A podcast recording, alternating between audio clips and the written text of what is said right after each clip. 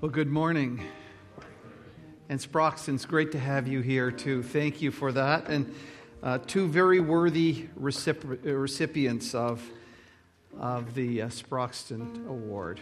Let's pray, shall we? Father, we just sang, We Need You. And uh, Father, we, we need you more than what we realize. We come to you this morning and ask that you would open our hearts that you would speak truth into our lives and that you would send us away from here transformed on the process of becoming more and more like Jesus Christ. And so we invite your Holy Spirit to have free course among us this morning. In Jesus' name, amen. I've been thinking about, um, I've been thinking about dysfunction. We use that word a lot.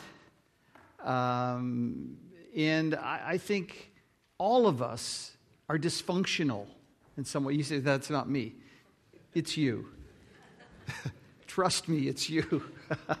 it, all of us are, are touched by sin. All of us live with brokenness in our lives.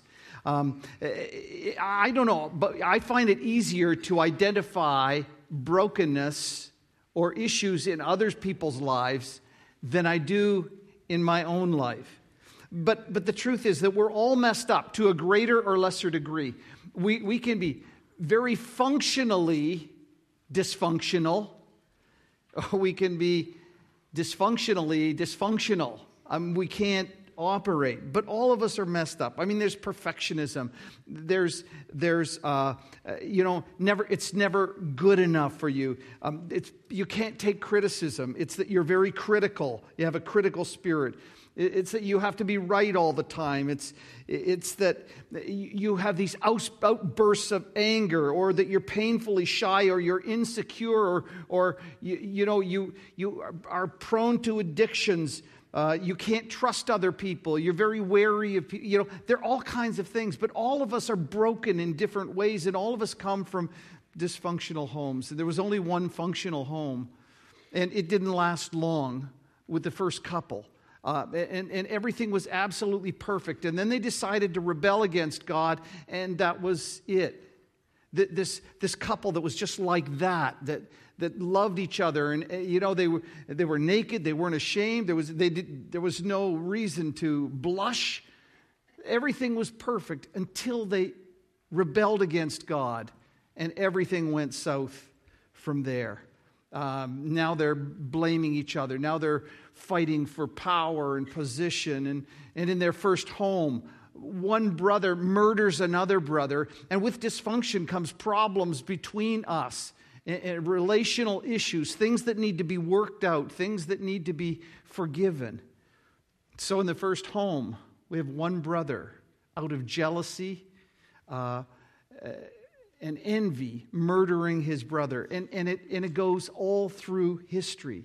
And we come to the great patriarchs and we think, oh man, that, you know, that they'll, they'll be right on, you know, Abraham and Sarah, and then they've got to plan their own little thing because God isn't working according to their timetable. And so uh, Sarah says, Look, take my handmaid. We're not having any kids. I'm not getting any younger.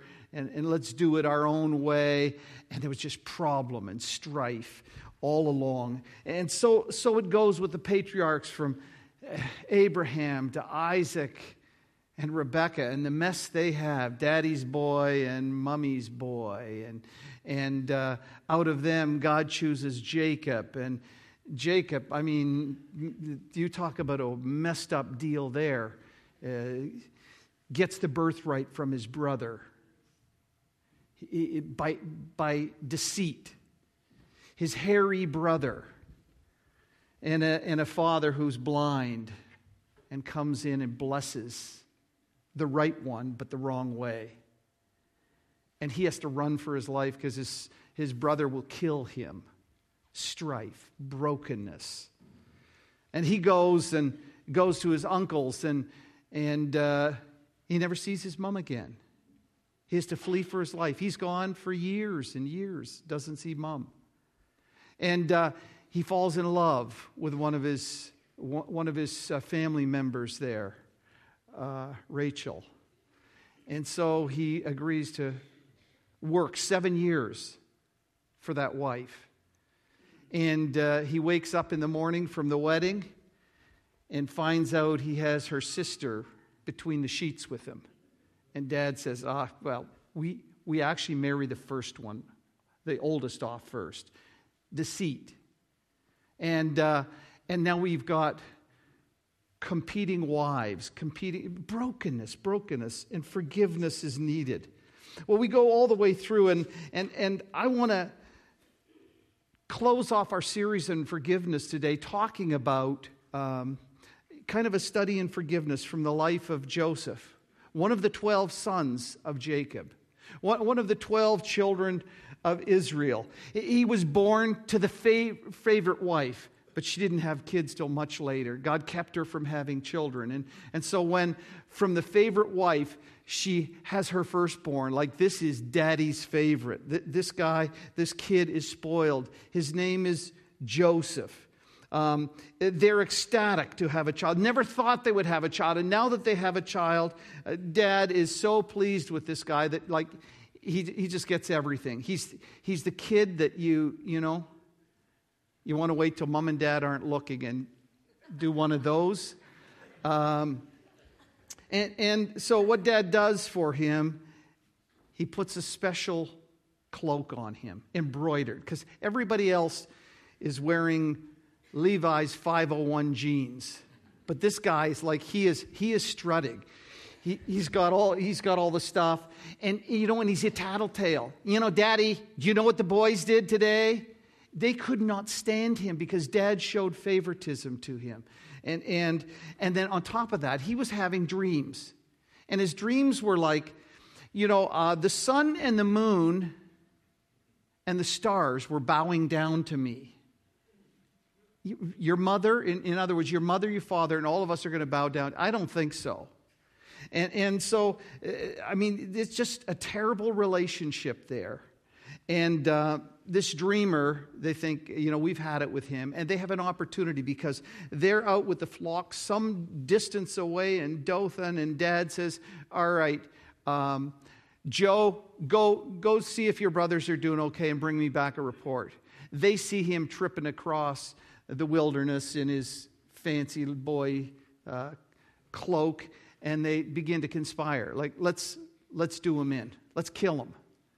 And Reuben, the oldest, says, oh, Yeah, we can't kill him. So they put him in a pit, in a dry cistern. And they waited until some, uh, uh, some uh, Midianites came by, and, and they said, why, why should we kill him? Let's sell him and get 20 pieces of, uh, of silver for, for this guy, 20 shekels of silver for this, for this brother of ours. So let's take his coat We'll tear it up, muck it up a bit. We'll, we'll kill a goat, a little goat, and we'll put the blood all over it. Take it back and tell dad, Is this your boy's coat? And it, that's what they did. So here is the kid, um, you know, despised by his brothers, and they do this to him. It, you know, I mean, he, he had something coming to him, but he didn't have this coming to him. And, and what they did was, was, was, terrible. In fact, it says later, he was calling out and calling out. He's crying. He's a 17 year old young teenager crying. And, and, uh, and they send him off and go back and tell dad, hey, is this your son's? And he, he can't get over the grief of lo- losing the special son uh, of the special wife and, and the oldest one. And, and it was a terrible situation for them. Hey, listen, how do you, how do you forgive your brothers when they do that to you? How, how can you forgive something like that? The interesting thing is that God prospered Joseph wherever he was. So he gets sold into a, an Egyptian officer's home as a servant into Potiphar's home. And, and like he just rises like cream. So he's in a different culture, different language, everything is, everything is different. And God blesses him. And, and his master has so much trust in him that he, he leaves everything, the whole estate to him. You run the estate. There was one problem. He was a good looking young guy and he was well built. And, and Potiphar's wife, she had eyes for him. And she would try repeatedly to seduce him, and he'd have none of it. And one day he was in the house, and she was there, and, and she grabbed him by the cloak and said, Come and sleep with me.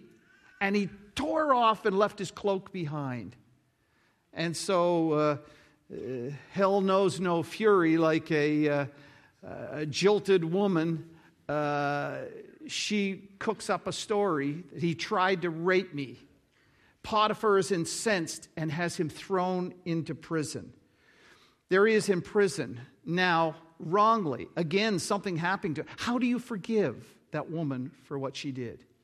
He's in prison for a couple years. While he's in prison, uh, uh, this, was, this was Pharaoh's prison. And two guys get put into prison the chief cupbearer, the guy who makes sure that the Pharaoh's not going to get poisoned, and the chief baker. They're both put in prison. And again, uh, Joseph had risen like cream. The warden put him in charge of the prison. He was in charge of all the prisoners. And so these guys come in and they both have a dream. And they're really bothered because they don't know what the dream meant. And to them, there was something significant. The one, there were three things of, of, of grapes, and, and the, the guy saw himself squeezing out grapes for uh, Pharaoh. And he said, Well, I'll, tell you what that means. God, God has given me the ability to understand dreams. So I'll tell you what it is. You're, in three days, he's going to restore you to your position. And he said, Now look, at when he does this, Tell him about me that I'm in here. It's not fair. Tell him about me. The other guy has, has a dream that he's got three baskets of bread on his head, and the birds are coming and eating out of it. And he says, I'm not so good news for you. In three days, Pharaoh's going to lift your head off. He's going to, deca- he's going to kill you. He's going to decapitate you. And sure enough, it happened. The, the, the guy gets out, and Pharaoh uh, uh and, and Joseph is forgotten. He, he's in prison two years for something he didn't do. And, uh, and now he's got another guy. How, how do I forgive this guy? You know, I gave him the good news. You know, he's out of, he's out of jail and he's forgotten me. How, do, I, how do I deal with that? And, and so here's the situation he's on. And um, Years later, two years later, Pharaoh has a dream. He has two dreams. And, and in those dreams, he sees like seven big, fat, beautiful cows coming up out of the Nile. And after that, seven skinny cows come up, and they ate the fat cows, but they stayed skinny. And he was really bothered by these dreams that he had. And the cupbearer said, Ah, you, hold on a second. There was a guy, but now that I think of it, there was a guy in prison who could interpret dreams. Well, go bring him here. So they, they brought him here, and he said, Look, I want to tell you, I can't tell you this, but God can. And here's, here's the plan there are going to be seven years of plenty, followed by seven years of famine. And this is, this is what God has. I got a plan for you. You, you get everything you can in those seven years of plenty and you prepare for the seven lean years. And the Pharaoh says, like, where can I find somebody like this? I'm putting him in charge. So here he is, under Pharaoh, in charge. And, uh, and, and now things have kind of come full circle for him. And they get through the seven years and they go into the seven lean years. And now, not only is that area affected by famine, but that famine has spread into Canaan and further out than, than Egypt and there's no food. And so his, his family is back there, and they know that there's food in Egypt. So the plan is well, let's send, uh, let's send the, the 10 boys. There were two boys by that favorite uh, wife. The last one was Benjamin. In fact, his mom died in childbirth. And so he's going to keep him home, and the 10 are going to go out. And so now all of a sudden, here is Joseph, and he's confronted with an old wound. Here's Joseph, and here comes his 10 brothers who don't recognize him in his garb, speaking Egyptian. They don't know. I mean, the years have passed. This is probably 22 years have passed now since they've seen him. And now he's got to deal with this. He's got to deal with his brothers, with that offense. Um, how do you do that? How do you handle that? We're talking about journeying toward forgiveness. Journeying toward forgiveness. And we've been looking at forgiveness primarily from the, the perspective of the, the person that needs to forgive, the person who's been offended, the person who's hurt. Um, I want to just look for a few minutes, though, um, here and consider forgiveness from the standpoint of the offender. How do you get forgiveness? And I just want to point out a couple of things for us. So, for the offender, um, how do you get forgiveness? Well, first, you need to own the responsibility for your wrong. If you have hurt somebody, if you've offended somebody, if you've sinned against somebody, if you, you, you first have to begin by owning responsibility for your wrong. See, some of us try and justify. You know, it's funny with little kids, you know, because they're, they're working things out, and when you catch them red handed, they try and blame somebody else. Yeah, but, but, but, but she made me do it. You know, and, and, and you've got to you've got to begin by admitting and owning the wrong. You know, it's do you know you hear people who say, if I've ever done anything to hurt you, forgive me. Don't say, don't waste your breath. If you know you did something, own it and, and confess that to the person. Eh, don't, don't be doing that kind of thing. And, and, and uh, take responsibility. Those brothers had guilt. You may as well say they, they had blood on their hands. And, and uh, when they come to get food, Joseph recognizes them. Now he's got to deal with it. But they've been working this through for a lot, a lot of years. Um, in, in, Genesis 42, it says this. Um, here they are, and, and he's caught them. Uh, they don't know it's Joseph, but he's investigated and interrogated. He's found that they have, that they're all brothers. He's accused them of being spies. He's playing with them a little bit, accused them of being spies, and, and he says, um, uh, how do I know you're not spies? Well, we're all brothers. Well, how many brothers are you? Well, there are 12, but one is no more, and one is with his father. And, and so he gets all this information from them. And, and, and when they get this information and, and they're getting tripped up a little, says they say to one another, Surely we're being punished uh, because of our brother. We saw how distressed he was when he pleaded with us for his life, but we would not listen. That's why this distress has come on us. Reuben replied, Did I not tell you not to sin against the boy? But you wouldn't listen. Now we must give an account for his blood. See, they had lived with this, but not really dealt with it. You know, they did, you know, because they went and they told a lie to their dad. All this time, their dad believes that his son has been killed. They've got to own it, and they're going to start to own it. They say, you know what? This is, this is our fault. We did this. God is, you know what this? God is getting us. God isn't letting us away with this. So the, the first thing you have to do is own, uh, own the responsibilities. Secondly, you need to show remorse and repentance. You know, you ever say to your child, you need to apologize for that. Sorry. You ever get that? we have sorry. You know, the, there's no remorse in that. Uh, there's, there's no repentance. Repentance is this turnaround in attitude, this turnaround in action and, and attitude. There's, there's none of that. You have to acknowledge it, but there needs to be a sense of, of, of genuine repentance. In 2 Corinthians 7, it says, Godly sorrow brings repentance that leads to salvation and leaves no regret. There's a right repentance. Uh, there, there's, there's a right kind of sorrow that leads to repentance. And, and that's that change of heart. That's doing a 180. That's, uh, this is how I behaved before. Now I'm doing a 180. This is how I think, and this is how I behave. And, and so there needs to be this, this remorse and repentance. And thirdly, there needs to be, uh, we need to seek forgiveness. we need to seek forgiveness. Um, Joseph's brothers had sinned greatly against him. They need to come clean on that and they need to ask for forgiveness.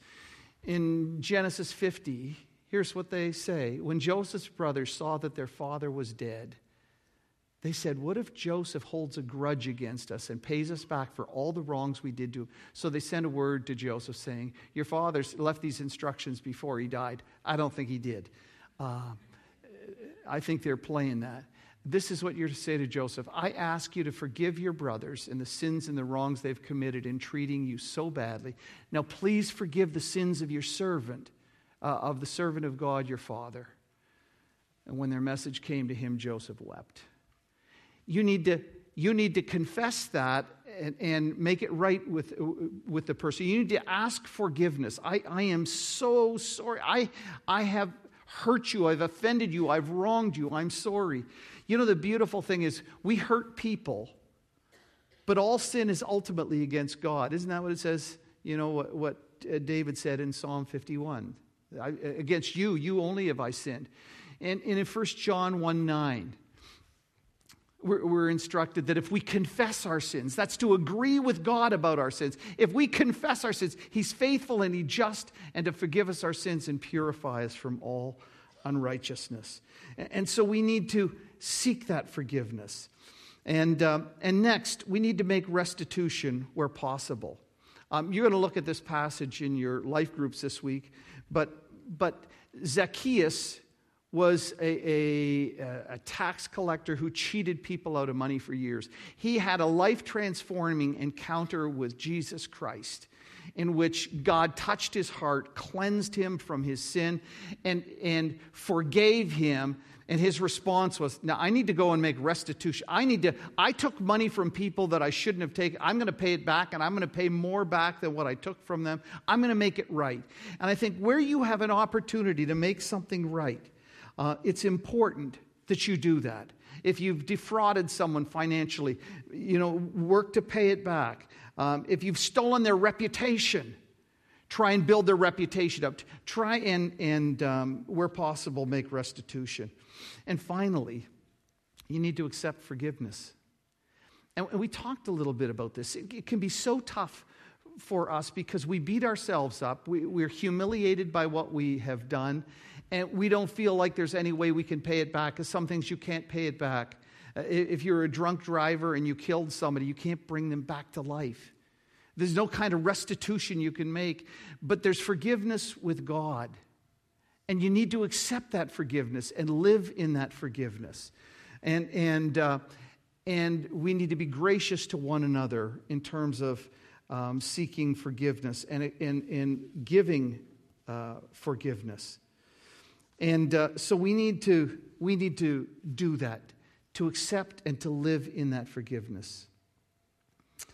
You know, that's sometimes hard to do, isn't it? I know a young woman who got pregnant. The, the way out for her at the time under that pressure was to have an abortion and had an abortion. And every time she hears abortion and when she sees a baby, she is riddled with guilt. And God wants her to be free from that. Yes, it was wrong. Yes, she sinned. But there's freedom from that. And we need to accept that forgiveness and live in it. Well, in this journey toward forgiveness, um, Joseph is going to be confronted with his brother, uh, brothers after some 22 years. Here he is. Um, here he is running a business, and these people come from Canaan looking for food, and he recognizes his brothers. Um, and forgiveness, we said last week, is a journey. It's not, it's not just an event, it's an ongoing journey and he's been on a journey of, forgi- uh, of working on forgiveness for all these years. So we want to talk about what it is now for the offended. Um, uh, what does this journey to, uh, for the offended look like? Well, uh, I want to suggest to you that Joseph didn't immediately forgive. When they hauled him out of that cistern and sent him packing, screaming, I don't think it was there that he was learning forgiveness. Uh, I think he had to come to grips with some things that, that he would learn. And uh, he will forgive his brothers. But here's some of the ways that he expressed it. Let me just rehearse a little bit of the history. So these guys come, they're looking for food. He recognizes them and he calls them and he said, Okay, who are you guys?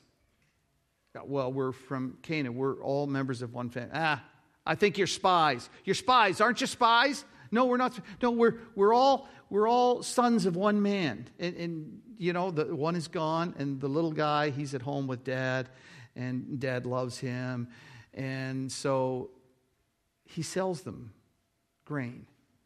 And what he does is he has them put their money back in the grain sack. So they get off some way. They stop. They're going to feed their, their uh, beasts, and, and they, they find their money. And they go, uh oh, this is, this is trouble. They're going to think now we stole the money back. Joseph sends the people, he, he sends soldiers to go and stop them, hauls them all back, and says, What have you done? And, and in the meantime, they're going, Look, this has all happened because of what we did to our brother. They're dealing with guilt on this thing over and over. And um, so he says, uh, Well, let's, let's do this. Um, you, you, I'm going to put you all in prison here. Says, well, you can't. So they left one. So they left Simeon, the second oldest.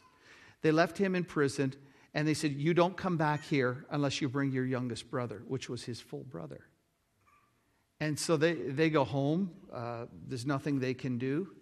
They tell their dad about it, and their dad has never gotten over Joseph's death, supposed death. And, and so, so here they are. And he says, There's no way you're taking Benjamin. No way he's going. And finally, when they run out of food, uh, and, and now Judah, the brother, kind of comes to the fore and he says this. He says, Dad, we're, we're going to die either way.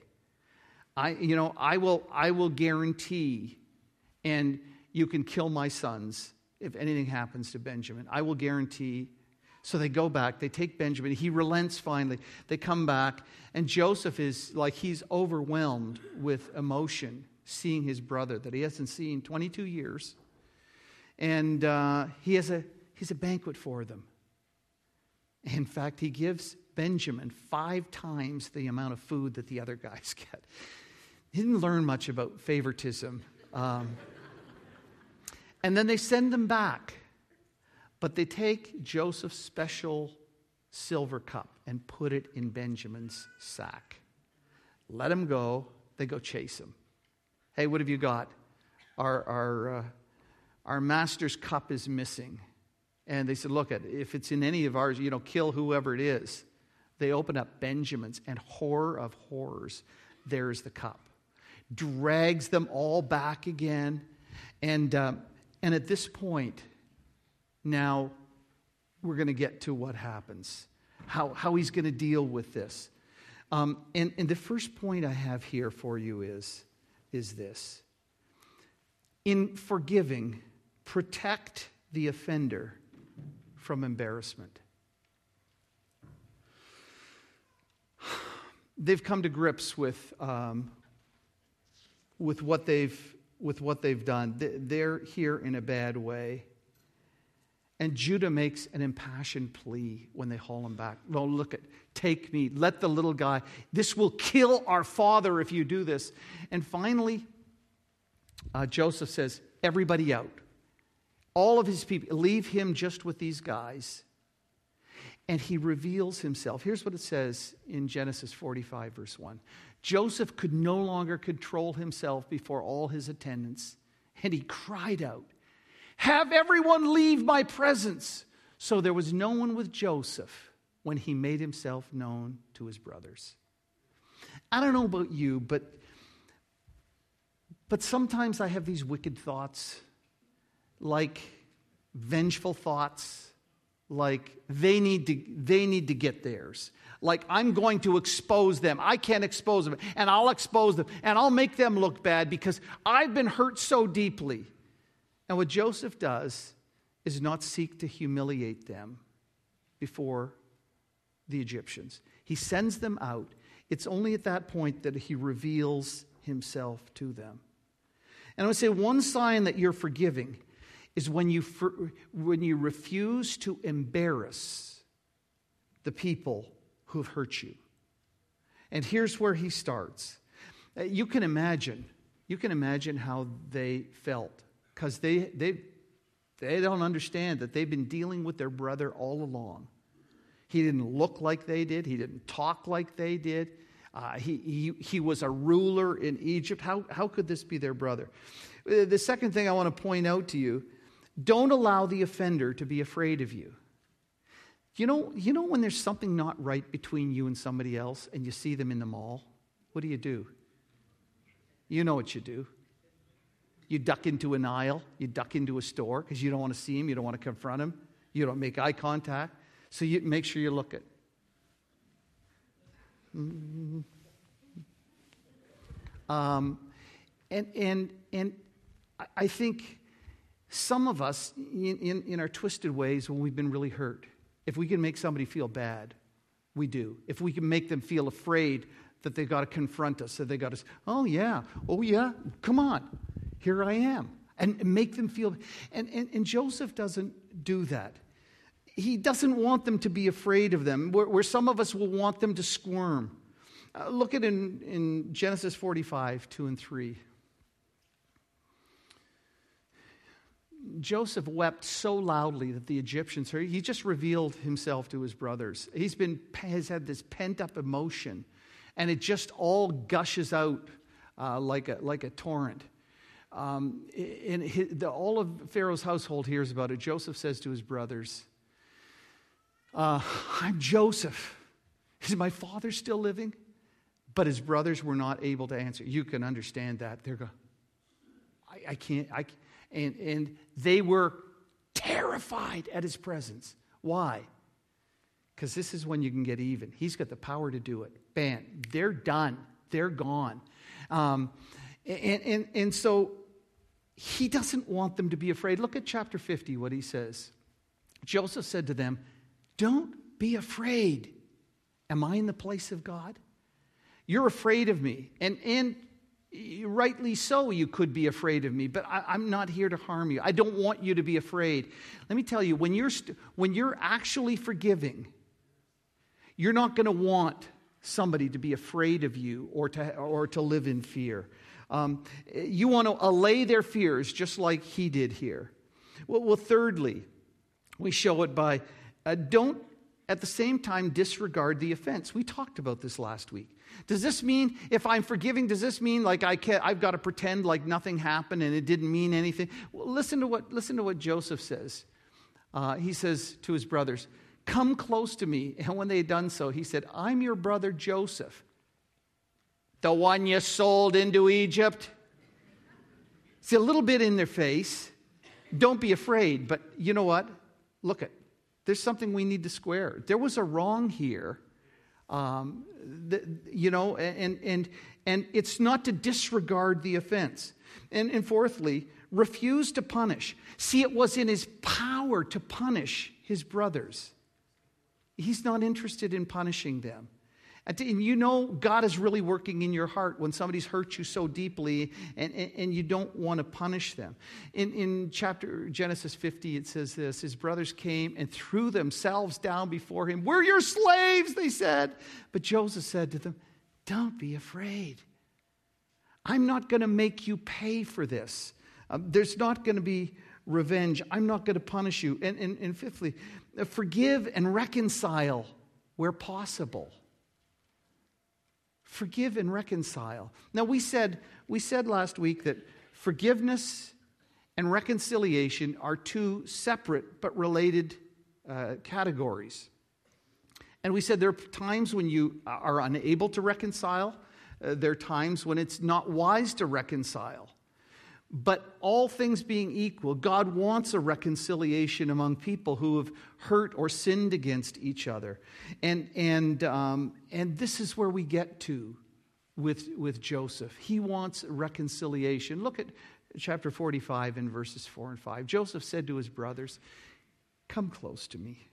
Guys, come here. They're going to have a little bit of a, a love in. I'm your brother Joseph, the one you sold into Egypt. And now do not be distressed and do not be angry with yourselves for selling me here because it was to save lives that God sent me ahead of you. Reconcile where you can, um, bring people together. And, and then next, trust God's purpose in your life. Do you know, God is in control. I have a very strong commitment and understanding to the sovereignty of God in all of life. There's stuff that happens to us. There's stuff that's happened in my life, stuff that, that I have not deserved, that have happened to me, that, you know, that, that people have hurt me at times. And, and you know, you, you think, well, um, God, where are you? What's happening? God is still in control and He has a purpose for your life. In Romans 8 28 and 29, it says this We know that in all things God works for the good of those who love him, who have been called according to his purpose. In all things, in the good things, in the bad things, in the tough things, in the challenging things, God is working in all things. For those God foreknew, he also predestined to be conformed to the image of his son. He has a purpose and a program, and he wants us to become like Jesus. I want to tell you that the pathway to becoming like Jesus, you say, I want to be like Jesus. Oh, do you? You want to hang on a cross, being brutalized and mocked and, and hanging there naked and, and, and say to, to the Father, Father, don't forgive them. You want to be like Jesus? then you need to be in some situations where you need to act like Jesus and do what Jesus would do. And what he wants us to be is like Jesus. And you can't be like Jesus until you go through some tough stuff and you respond as Jesus would respond. And so his purpose is Christ likeness. I tell you, Joseph was a spoiled brat. He is now a seasoned leader. He didn't get there in his home by tripping around in his fancy boy coat and, and uh, tattling on his brothers and sisters. He went through tough stuff for God to make him into the man that he wanted him to be. And, and, and how do you get from there to, to there? It, it's through going through some tough things when we have to respond and we have to trust God that God is working in all of those things. Can you trust God in the tough things that are in your life? Uh, can, you, can you trust that He's working for your good and can you cooperate that with, uh, with that?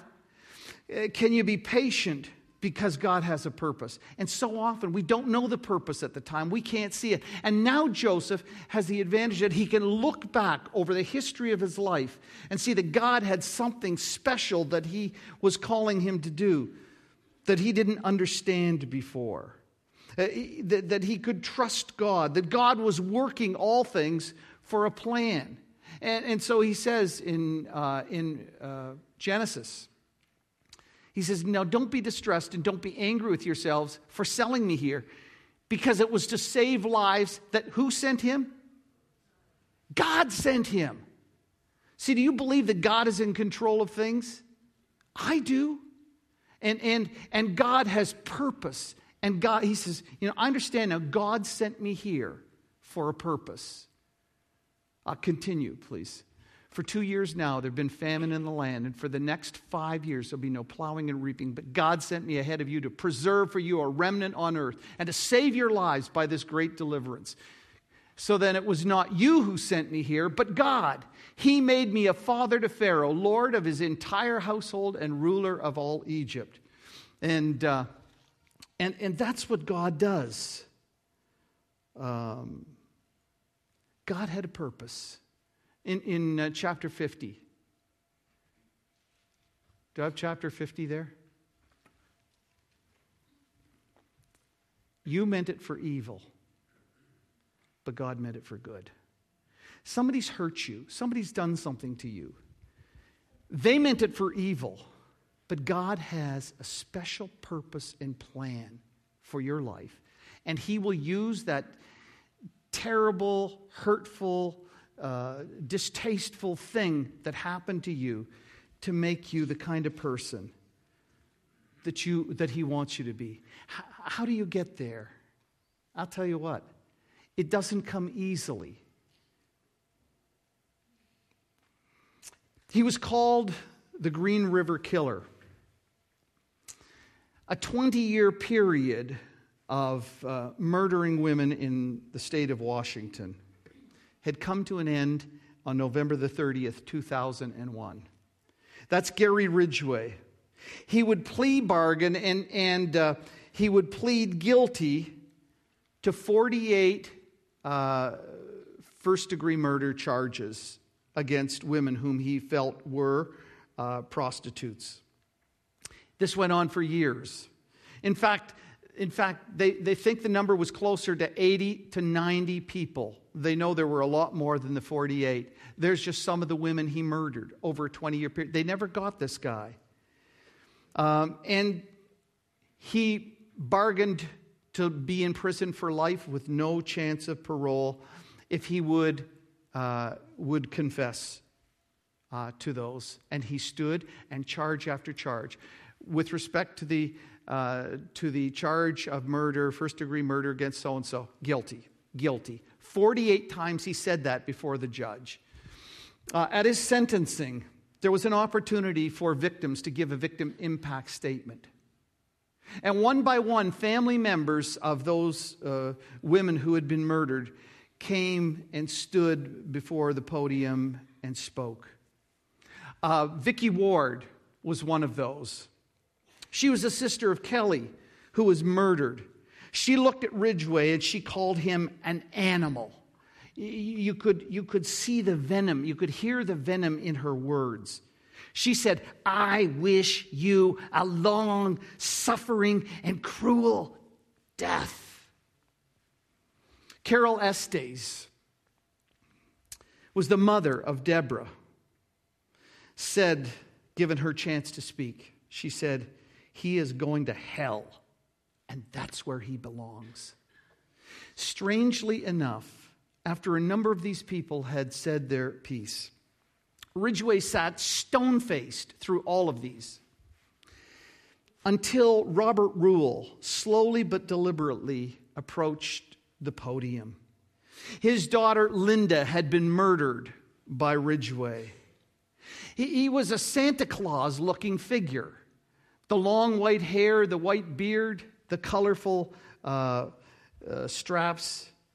And he moved close, uh, he, he moved deliberately toward, but slowly toward the microphone. Mr. Ridgway, he said, there are people here who hate you. He paused. I am not one of them. You have made it difficult to what I believe, and that's what God says to do. And looking at him, he said, You are forgiven, sir. With that, Ridgway looked away, and tears began to course down his cheeks. All these people who hated him, he was a monster, he was an animal, the terrible things he'd done. But somebody, moved by the Spirit of God, who'd been forgiven so much themselves, stood before this guy who brutally took the life of his daughter and said, I don't hate you, and I forgive you. And it was more than he could do to control his emotion. How do you forgive like that? How do you forgive like that? Certainly exceeds anything that we're humanly capable of doing. That's something that only God can do. Musicians, would you, would you come up, please? Um, say, I don't know. I don't know what's happened in that twisted man's mind as he sits in prison. But what a powerful testimony to say, Sir, I don't hate you for the terrible thing you did, and I forgive you. And that's what God calls us to. And I know some of us are struggling in our lives because there's some people that have done terrible things to you in your life. You don't want to forgive them. They don't deserve to be forgiven. And yet, they're forgiven. They can be forgiven by us when we reach out in the power of the Spirit to love them. The power the power to forgive.